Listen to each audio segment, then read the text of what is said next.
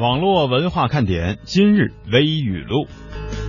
湖北大学知行学院中国古代文学作品课的老师刘卫华定下了一个加分政策：用繁体字答题可以加分。他表示，用繁体字可以更加贴近历史，了解作者作者在创作时的思想情感。他希望呢，可以激发同学们书写繁体字的动力，让他们呢不仅认识，还会写。哎呀，繁体字你会写几个？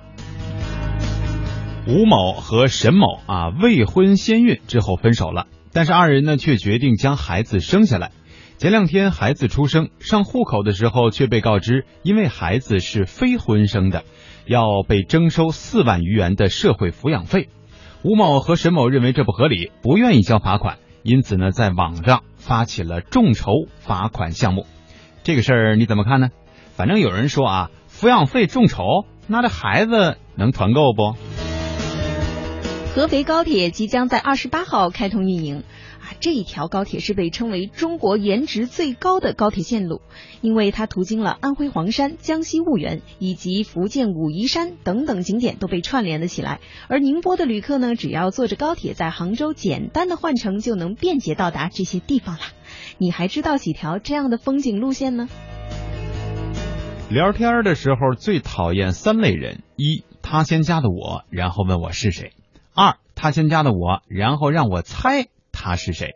三，他先加的我，说完一句你好，就再也没下文了，是不是烦透了？分分钟把他活埋了吧。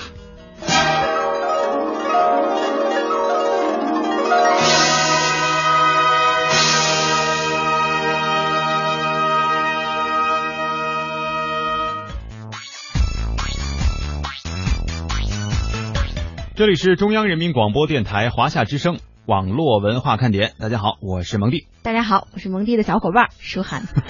现在都开始这么介绍了，是吧？以后就直接写蒙蒂加一。哦，好的好的。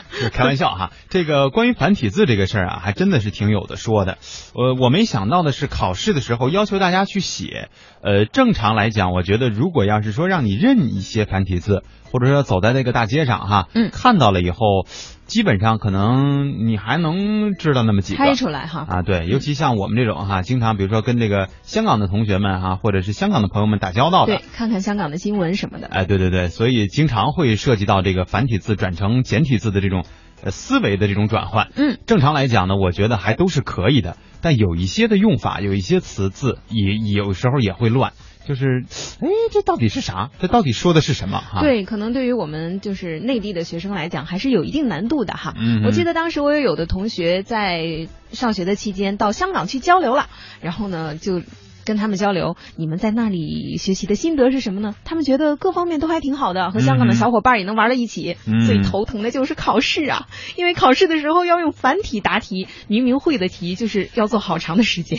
哦，就要求是必须要用繁体写啊？对，除非这个老师呢，嗯，或者是这个学校对于这门课有一个特批，说内地来的交流生可以用简体，但是其实大部分都是繁体，他们觉得这是最头疼的一点。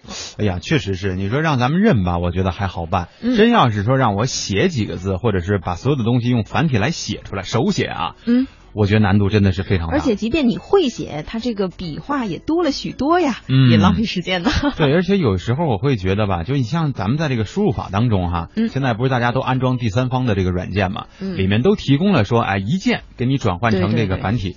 有时候你就发现你打的这一行这一行字里吧，有好多你都觉得，哎呦，对对对对对，这个字应该是用这个繁体，嗯，好像才是这个字，嗯。然后有的字呢，哎，它没变化呀，我以为应该是哪个字呢？嗯，所以呢，其实最爱的字是哪一种呢？就是简繁一体的字儿。对对对，这种。比如我们俩姓的这个李，它就繁体还是这么写的。对，但是有时候也觉得不够潮，是吧？就不酷哈。对，你看人家印那个刻章的时候啊，说这个盖个戳嘛，是吧？盖自己的名字，嗯。啊，我们俩盖完了以后，发现好像基本上没变化，好像还是没有增增加什么深度。对，也可以，但是也只能跟人解释，我们这也是繁体，它只是跟简体字它是一样的啊，没有被简化过的繁体字。呃，关于这个众筹的这个事儿哈，我觉得现在玩的真是挺挺挺挺挺奇葩的。嗯，呃，之前我记得我在做这个录播哈，周末采访的时候呢，曾经采访过互联网金融的朋友啊，嗯呃，也聊过这个关于众筹和团购之间的区别。嗯当然，这里面呢，我们不讲究这个定义的问题，只是说本身这个事儿哈。呃，现在难道真的什么事儿都可以用大家凑钱来解决了吗？对吧？嗯因为众筹这个事儿啊，实际上呢，它不像团购，说我买了这个东西，我这咱俩掏钱，你掏十块，我掏十块，咱俩得到的是一样的。而对对而，众筹这个东西呢，是我先出钱干一件事儿。哎，对，这个目的性它不太一样。嗯那么，如果说大家众筹哈、给他交这个罚款，请问我们得到了什么呢？是吧？所以我嗯觉得挺好理解的。有的网友问说：“那这孩子能团购不？”啊，这个我交点钱，你你得给我生一个。所以他这个众筹不是加了呃罚款是加了引号的，但是我觉得他这个众筹在这里啊，呃，其实呢就像捐款。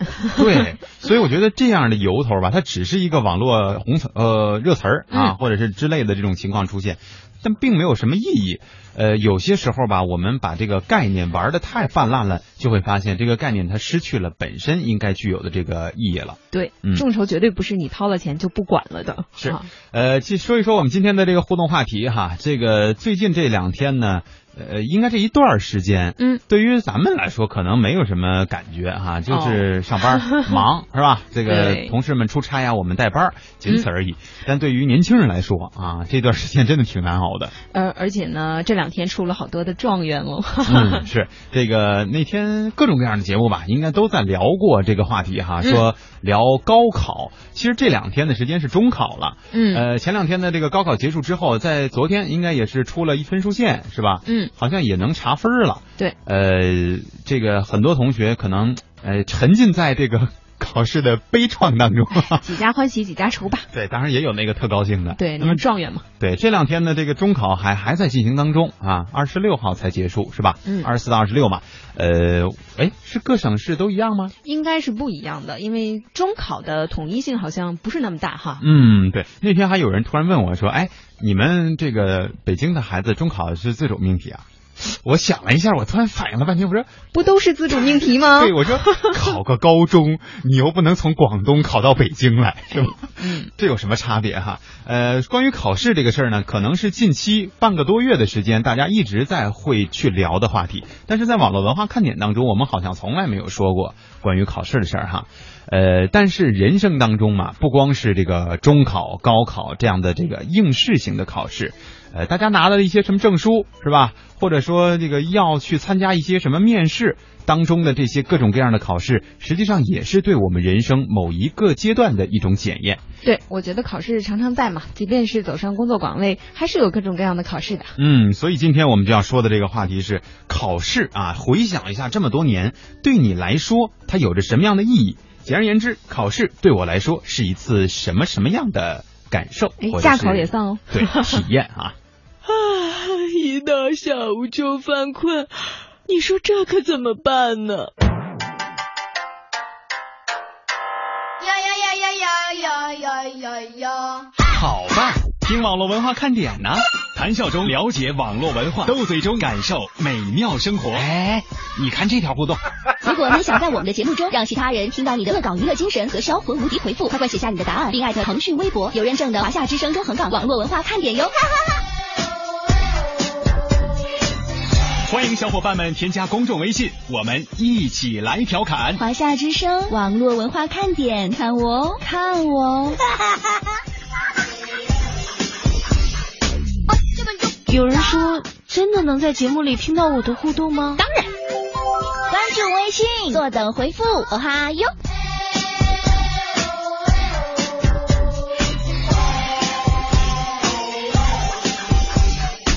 嘿，我那边呢？这里是华夏之声网络文化看点，今天我们分享的互动话题是考试对我来说是一次什么样的感觉或者是感受啊？呃，在平台当中呢，现在回复这个话题的还相对比较少，嗯有那么两条啊。嗯，还有说微语录的。啊，so good 啊，说考试呢就是一次记忆消除。他觉得啊，嗯说像电影《Man in Black》一样，考试完了呢，就一整个学期老师教过的东西全都给忘了。我觉得这个东西吧，它不太适用于真正的我们的这个应试考试当中。嗯，呃，因为咱们的这个教学体系当中，所有的知识它都是串联在一起的，对吧？嗯这学期学的你给忘了。好，下学期要学的、要用的这个或者考试当中要用得到东西，还是上个学期学到的其中一部分。那你说你咋办呢？对，哎，不过你你能做到吗？做到啥呀？考完就忘啊？啊、不忘啊。考完不忘，我觉得其实这个很正常啊，我觉得，嗯，往往有我们在上呃又一个学期开学的时候，老师说，大家还记得上个学期我们讲到什么吗？啊，对对对，对忘掉了。就是我经常的第一反应是，老师你讲了那么多，你说的是哪条呢？老师经常调侃我们说，你们在最后复习那一周，感觉学的都比这一学期多吧？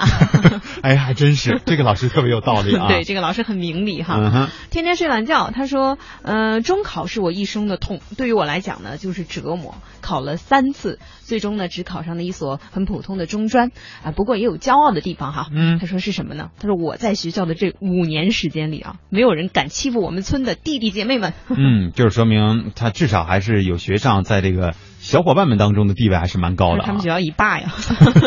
陈子健啊，说下午好，昨天呢晚上试了一下那个 A 四纸开瓶盖哈、嗯是昨天我们在节目当中分享的一个技巧，网络技巧啊。他是从单位偷的一张纸，我记得。对，人家这样拿啊，这个他说那个技巧呢，跟用筷子开差不多啊，就是麻烦点儿呃，带个起子就完了嘛，是吧？就是。呃，他说，另外呢，分享一下自己的感受，什么感受呢？昨天的这个城市新跨越啊，嗯秦皇岛那个直播，怎么跟我去的时候差那么多啊？服务的话还可以，还有介绍的地方虽然都好，但是一般人都很多呀，嗯，呃这很正常了。我们听景不如看 呃看景不如听景。对，我们在这个给城市新跨越做这个预告的时候，实际上就已经说过了哈。嗯，说这个在北方，这属于少有的这种避暑胜地之一。所以你想想，这跟这个深圳的有一些著名的旅游景点也差不多啊。呃，另外呢，他说今天微雨录，我觉得呃未婚先孕这个事儿哈，他说两人实在是太冲动了，这个点跟我们所总结的这个点实在是不太一样啊。嗯考试呢，他觉得你这想了十五分钟全给发来了是吧？嗯他上学的时候觉得就是一份课后作业啊，轻松对答，不管对错，总会再重新检查一遍嘛。喜欢用草稿纸画出那些题目的主角儿，嗯，是什么习惯？还标注一下他们在干嘛啊？出来之后呢，我感觉考试是一种煎熬，那真的是度日如年啊！这成语真的可以代替了。但是我觉得还有空去画漫画的学生应该是好学生啊，做题很快啊，呃，两种极端，对吧？要不然就不做，放弃了。要不然就根本就不会，只能画个画啊。那好吧，嗯、因为爱，他说呢，考试是一次冲刺，冲过了就解放了。呃，不过我觉得，呃千万不要这么想哈。你觉得我就冲这一回，好不容易解放了，其实上了大学以后呢，你会迎面而来各种各样的考试，走入社会呢、也是如此。对，实际上我们可能习惯了这种应试教育的思路，嗯，就会觉得，哎呀，这是一个关，对吧？过了这关，下一关再说嗯啊，没准还能再吃点小金豆，是吧？但是实际上，这个考试对我们来说，就是尤其是因为各方的因素给你的压力会比较大，嗯老师会说，你看，就因为你这学期不好好学，你看你考虑点破分儿啊。然后家长也说，哎，你上学都干嘛去了？每天你早上起来背个书包，我们给你做了早点是吧？晚上你弄点回来，好像很辛苦的样子。实际上，你看你都学了什么啊？你记住了什么？辛苦啊。对，但是实际上这个考试只是对于我们有没有记得住的一个检验，但是真正掌握了没有，对吧？能不能运用到这个实际当中？嗯，我觉得意义真心是不是特别的大。你说有什么样的考试中的题会运用到这个生活当中呢？嗯呃，比如我们当时记得学数学的时候哈，呃，就有人说，你说这线性代数，我买菜的时候会用这个去考虑吗？对，实际上你看最多的，我觉得就是语文啊，嗯所以我上学的时候也特别爱学语文课。嗯就是里边有一什么呢？就是那个不是老让咱们什么总结段落大意、中对对对，心思想。中心思想，还有呃，作者写这句话的时候，他当时是在想什么呢？哎，对对，就这类型的东西，我觉得挺管用的。嗯因为你跟别人日常进行交流的时候，别人说那么一两句，哎，你嗯能大概反应过来、啊，他可能是这个意思，嗯，是吧？对其他的你说生物啊，细胞、细胞核什么这那的，其实总结一句话说呢，这些考试以及我们学的各种各样的科目，都是在锻炼大家的这个思维能力以及、呃你学习的一种能力。对我还想再吐一句哈，嗯刚才没吐完，让你给打断了。啊你 说继续吃吃这个什么甜鸡腿的时候啊，你能举着，你看这就是细胞核，这玩意儿多别扭。哼对呀、我恨死生物了哈。这个从呃我来网络文化看点听节目的朋友可能都知道这个梗啊。嗯，小宝啊回复的他呃是这个高铁的事儿哈。他说说个题外话啊，普天同庆，很幸福。这个呃到不对，福建到合肥很很庆幸，我看着很幸福了，很庆幸啊！福建到合肥的高铁开通，而我的家乡呢就在这颜值最高的高铁路上。我福建武夷山啊，以后再也不用转动车回家了，真心赞一个呀！恭喜恭喜，真的是非常的方便哈。你这么说的话，下回我去武夷山玩，我必然得找你啊！欢迎啊，地主哈！好了，接下来的时间呢，欢迎大家继续利用两种互动平台跟我们进行互动。我们今天说的是考试，对我来说是一次什么样的感觉或体验？我是你们的网络文化看点，你们是我的小点心，伴着你们，你们也伴着我。你讨厌，你的一切都喜欢，有你的每天都新鲜。有你阳光更灿烂，有你黑夜不黑暗，你是白云，我是蓝天。让我点亮你们生命里的火火火，也让所有种下的希望都能有所收获。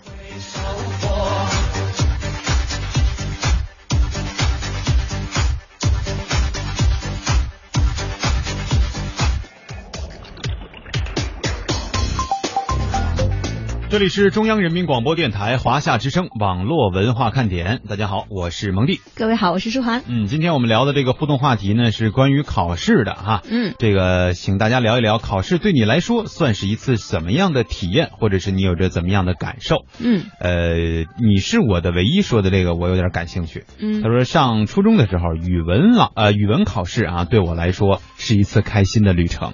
其他的科目呢，我就不说了啊这。是属于严重偏科的。对，可也可以理解为呢，就是只有这个你能看得懂，啊，剩下的你有可能都看不懂啊。那就是如果再遇上要求你拿繁体字来答题的老师，可怎么办呢？是，刚才前面还有人说呢，说，嗯哎，那这老师如果要是说这个繁体和这个简体哈、它都是一个字儿，那嗯老师怎么给打分啊？呃，这个，你把老师想的太简单了，老师肯定都懂啊。人家既然要是能有这要求，对吧？人家肯定就行啊。嗯，老鼠狂刀也说说不要说繁体字了，在这个数码设备泛滥的时代，简体字很多人都不会写了呢。确实提笔忘字，嗯，写出来还是还经常左看右看，是这字儿吗？还得琢磨琢磨到底怎么回事 是吧？哎，当然还有人在问说这里边怎么没有舒涵的照片呀、怎么又要照片嘞？对，这个舒涵的照片已经传了好几次了啊上微博找吧，啊！什么微博呀？个人微博。哦，嗨，那个咱们的这个微信里的历史消息当中也有的哈，哦，那得翻好远呐。那就都看看嘛，是吧？嗯，好了，接下来的时间呢，又要进入到我们的校园主播大擂台了。今天呢，也要给大家推荐两位选手，请大家持续关注着他们的表现。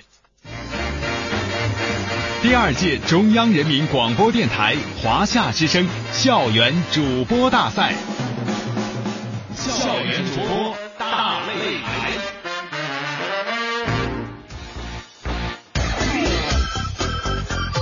校园主播大擂台，接下来要为大家介绍的是我们参赛的第六十号选手，叫钟小雨啊，是一位女生，呃，很年轻啊，这个十七岁啊，来自于广东财经大学人文与传播学院，但是他现在写的自己是本科二年级，嗯这嗯，跳级，难道是天才。是吧？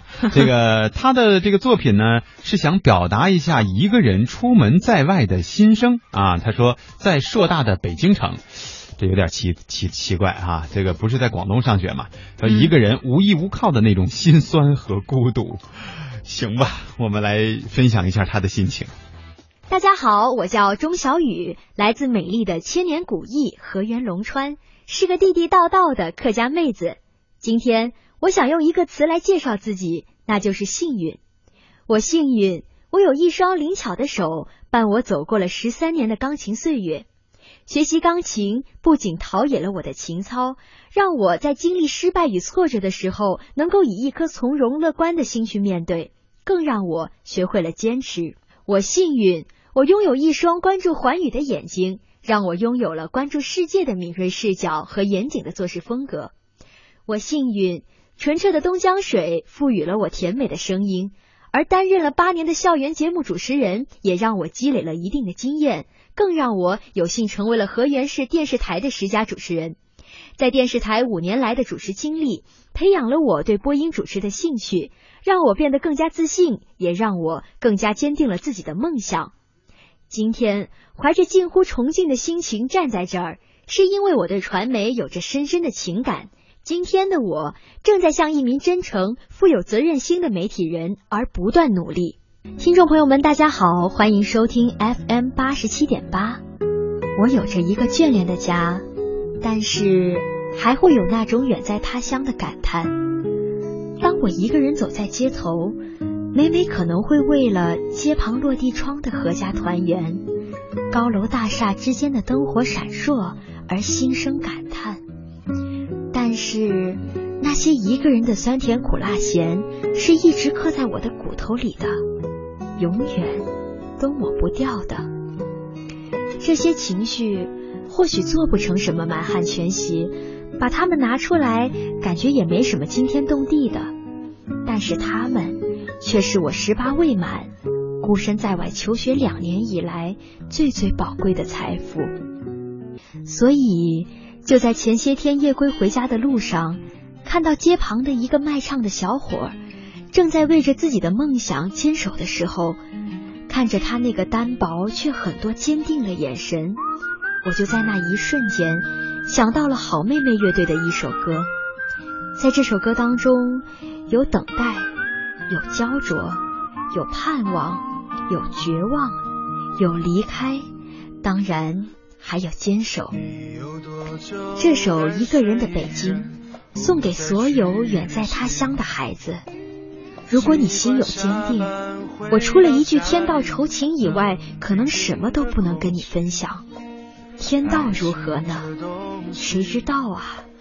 可是我们除了情分，还有其他吗？有多动听你就有多怀疑。许多人来来去去，相聚又别离，也有人喝醉哭泣，在一个人的北京。也许我成功失意，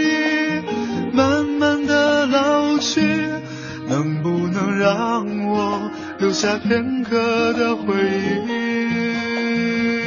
许多人来来去去，相聚又别离，也有人匆匆逃离这一个人的北京。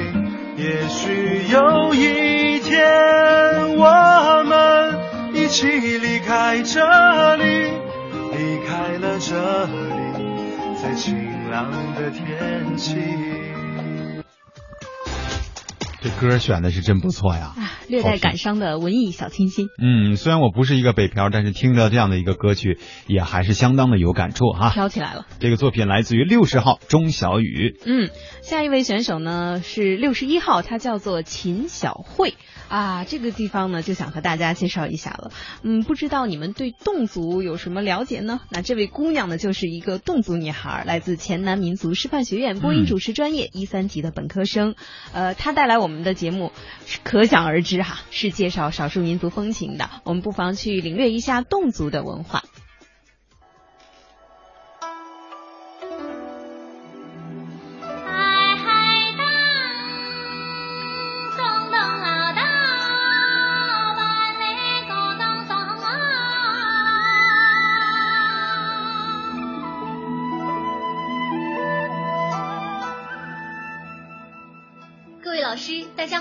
我叫秦小慧，是一个来自广西的热情的侗族女孩，现就读于贵州省黔南民族师范学院。在接下来的节目当中呢，我将带领大家一同去聆听侗族大歌的魅力。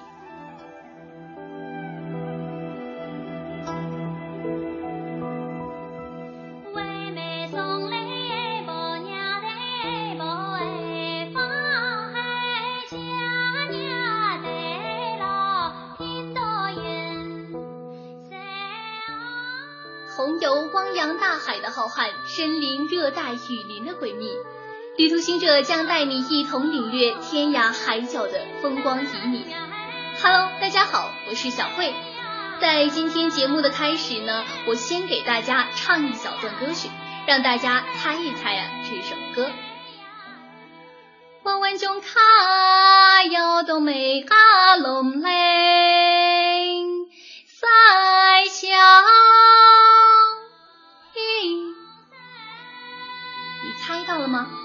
猜不到的朋友别着急，一会儿答案就会揭晓。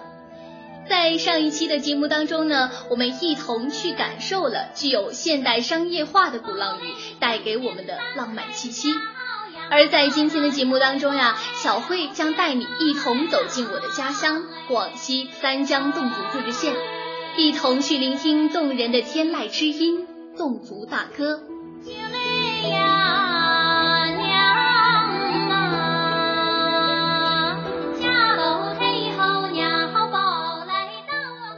大歌是一种多声部、无指挥、无伴奏以及自然和声的一种歌唱形式。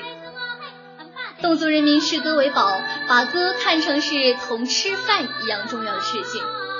在老一辈的眼中，也就是我爷爷奶奶的那一辈，他们基本上都是靠歌传情。不管是洗衣做饭，还是在出席什么重要的场合里，他们随时都能够唱起歌来。可见侗族大歌在侗族人民的心中占有多重要的位置。有句话，侗家人常说，叫做“饭养身，歌养心”。侗族人民世世代代的生活在这个地方，有这样的人文环境以及一些侗族的乐器，侗族大歌就自然而然的由心而发了。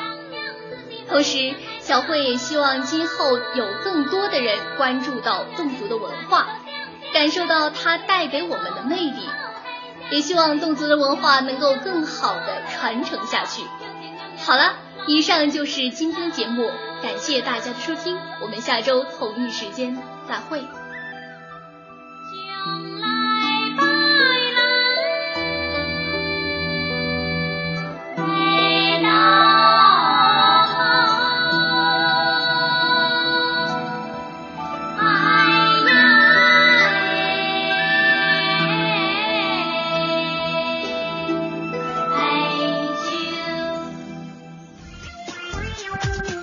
完全不一样的风格哈。嗯，画风转的很快哈。对，刚刚我们有朋友说说这个啊，北极熊爱上企鹅，说六十号钟小雨啊，有点青青草有约的味道啊，嗯确实是有这种自说自话的感觉。而很多人呢也说这个六十一号我也得支持啊，这个像天天睡懒觉说，我必须得支持他六十一号这个秦小慧，呃，说我也是侗族啊，确实对于我们侗族还是有很多的想法的。嗯，呃，另外呢。呃，请大家还是要记住他们的这个号码，就甭现在投票，对吧？你看这个 ZF 说我支持六十，孟相思也说我这个啊，听了那么多选手，终于有一个说到我心坎里了，自己一个人闯荡了五年，那些酸甜苦辣，只能是自己知道。我也投六十号一票哈。哎呀，看来还是这样的主题比较打动大家的心哈。是，但是现在投票有点早啊，因为毕竟我们还没有开启这个投票机制。对，记着它就好了。对，我们会在这个微信当中啊，给大家分享这么一个投票链接。嗯，呃，有号码有名字，你甭管记得是名儿还是号，到时候你可以给他投出一票啊。嗯。最好还是记名字吧，说不定这个号会来后来会串呢。嗯，对，就是你可以，因为我们到时候可能就不会再详细的写这个节目风格了。嗯，说他到底做的一个什么主题，所以一定请你记清楚啊。呃，接下来这点时间呢，我们还是要说这个互联网上的事情哈。呃，校园主播大擂台也欢迎大家的继续关注。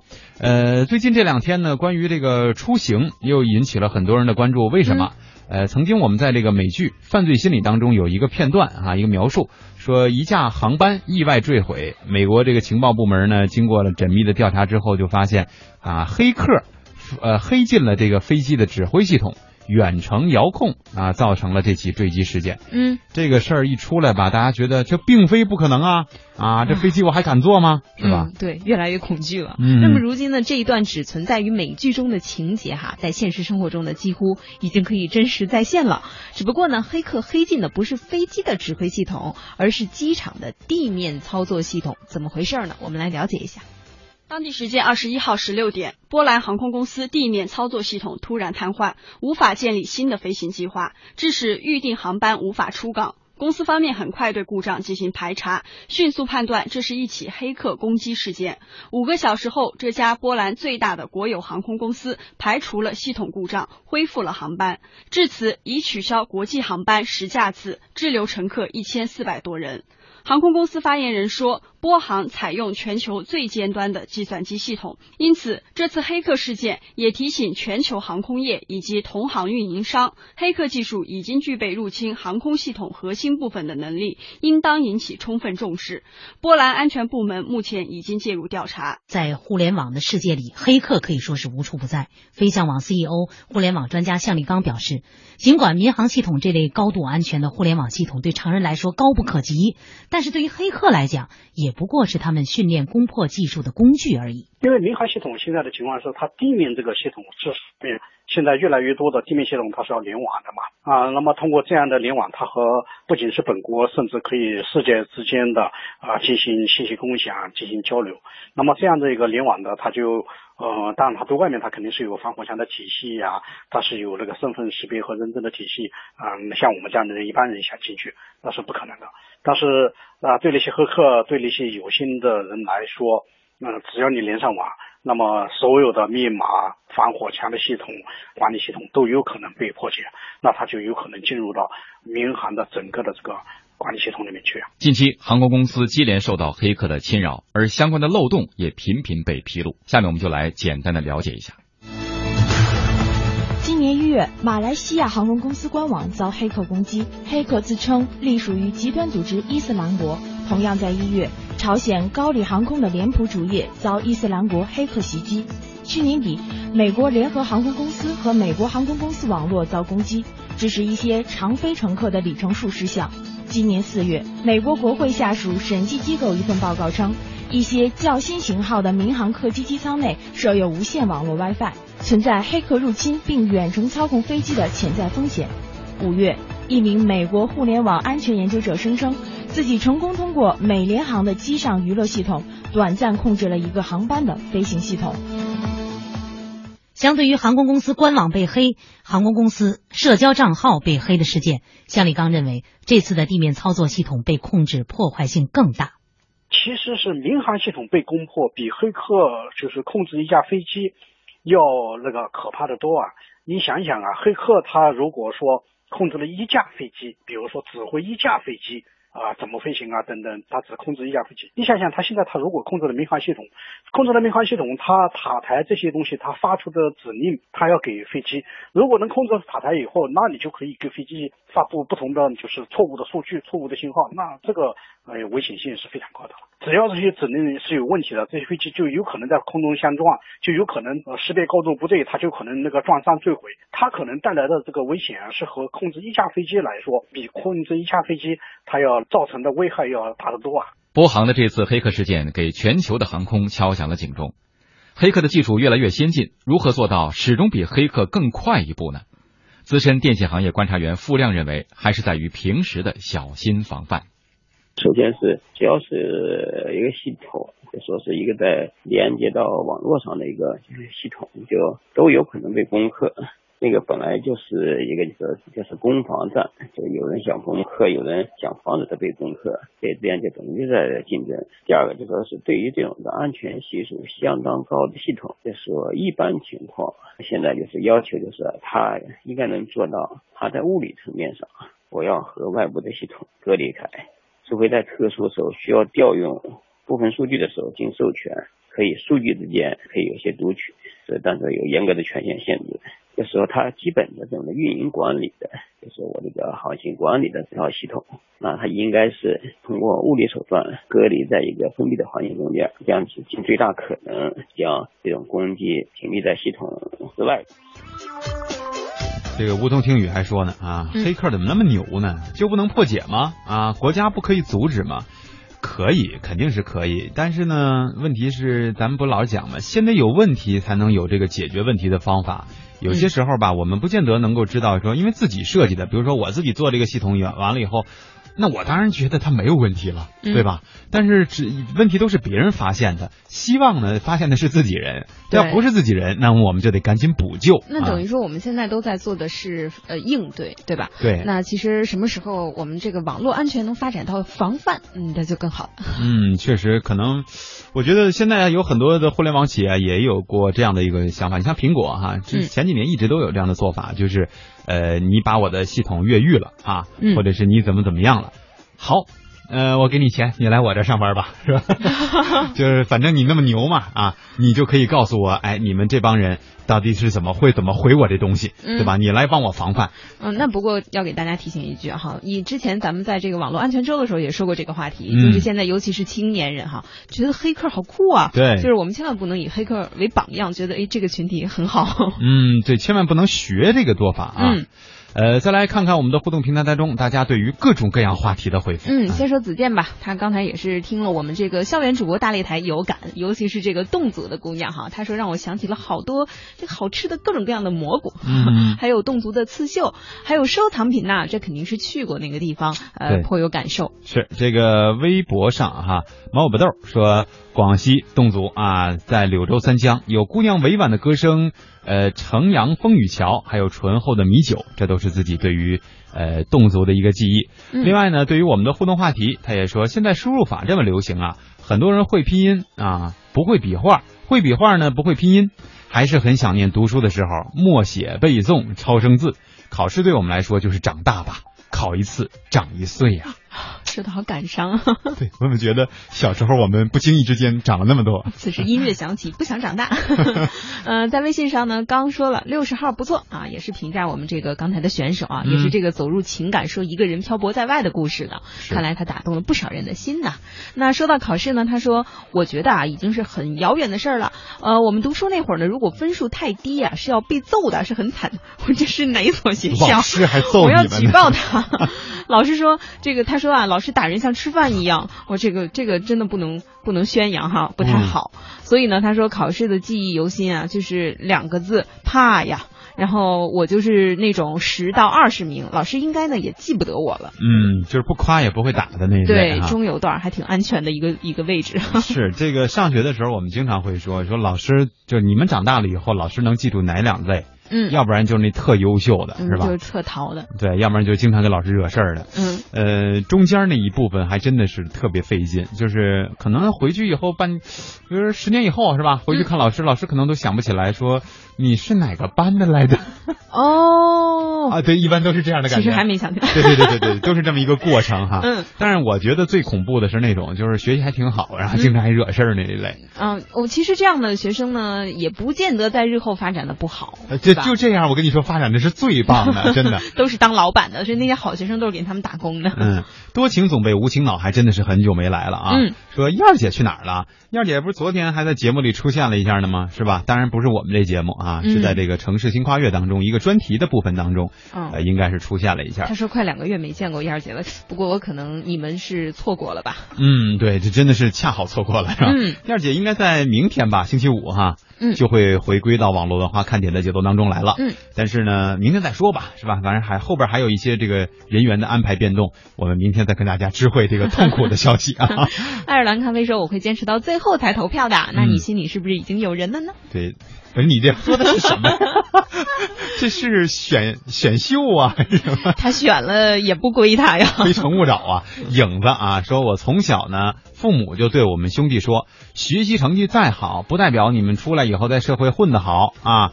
我只希望你们能够快快乐乐的成长。正是因为这种的教育方式呢，每次考试我都考得很轻松，成绩也一直都还很不错。嗯这个话确实拿到现在来讲，真的挺有道理的。嗯。呃，小时候我们总是说，哎，比如说两个家长，就是年轻的家长人们之间，老师，哎，你可别跟孩子说啊，我觉得其实他考的还行，嗯但是咱得让他努力，继续努力。对，不能夸啊其实我觉得这就是中国式教育的弊端。我记得我上初中的时候，学校就开始提倡赏识性教育，嗯然后我妈妈呢就去开家长会，开完家长会回来了呢，就是舒涵考一三分啊，哎呦，真棒，是吧？我们班至于那么缺心眼吗？下回你再多个九十七就好了。考完呃就是回来以后呢，对我还是照样。我说妈，你就不能夸夸我吗？她说，哼，我夸你啊，上天了。啊。哎，我觉得这样特别不好，真的非常打击孩子的自尊心的。对，就是一个教育体系带来的这样一种习惯性的思维哈。嗯。呃，但是实际上我们提倡了这么多年的这个素质教育，大家也应该能感受得出来了，成绩只是代表你成长过程当中的其中一部分。嗯。真正能够去被别人夸奖的，或者是真正你学到的，应该是你的能力。对，而且衡量一个人水平啊、能力的指标有许多，不只是体现在一张纸质的考卷上，对吧？嗯，是。所以今天我们在整个的一期节目当中，和大家一起都都在聊的是这个关于考试的话题，嗯当然也引申出了很多关于我们成长当中的这些问题哈。嗯，呃，有的时候确实会回想自己的成长之路，觉得也是蛮辛苦的、蛮拼的。但是真正长到了这个成这个阶段，我们再去看其他的那些，比如正在考试的这些学生们，我们又会觉得我们自己还是蛮幸福的。嗯，人生处处有考试，所以呢，希望大家每天呢都能考出一个好成绩，嗯每天晚上睡觉的时候呢，都觉得给自己交上了一个满意的答卷。嗯，最后一点时间，舒涵跟大家道个别吧。哦，因为明天我就不上节目了，又是一段代班的结束嗯对，可能不知道什么时候哈，这种不期然的相遇是不是感觉特别好呢？嗯，期待下次再来这里和大家见面，那就下次再会。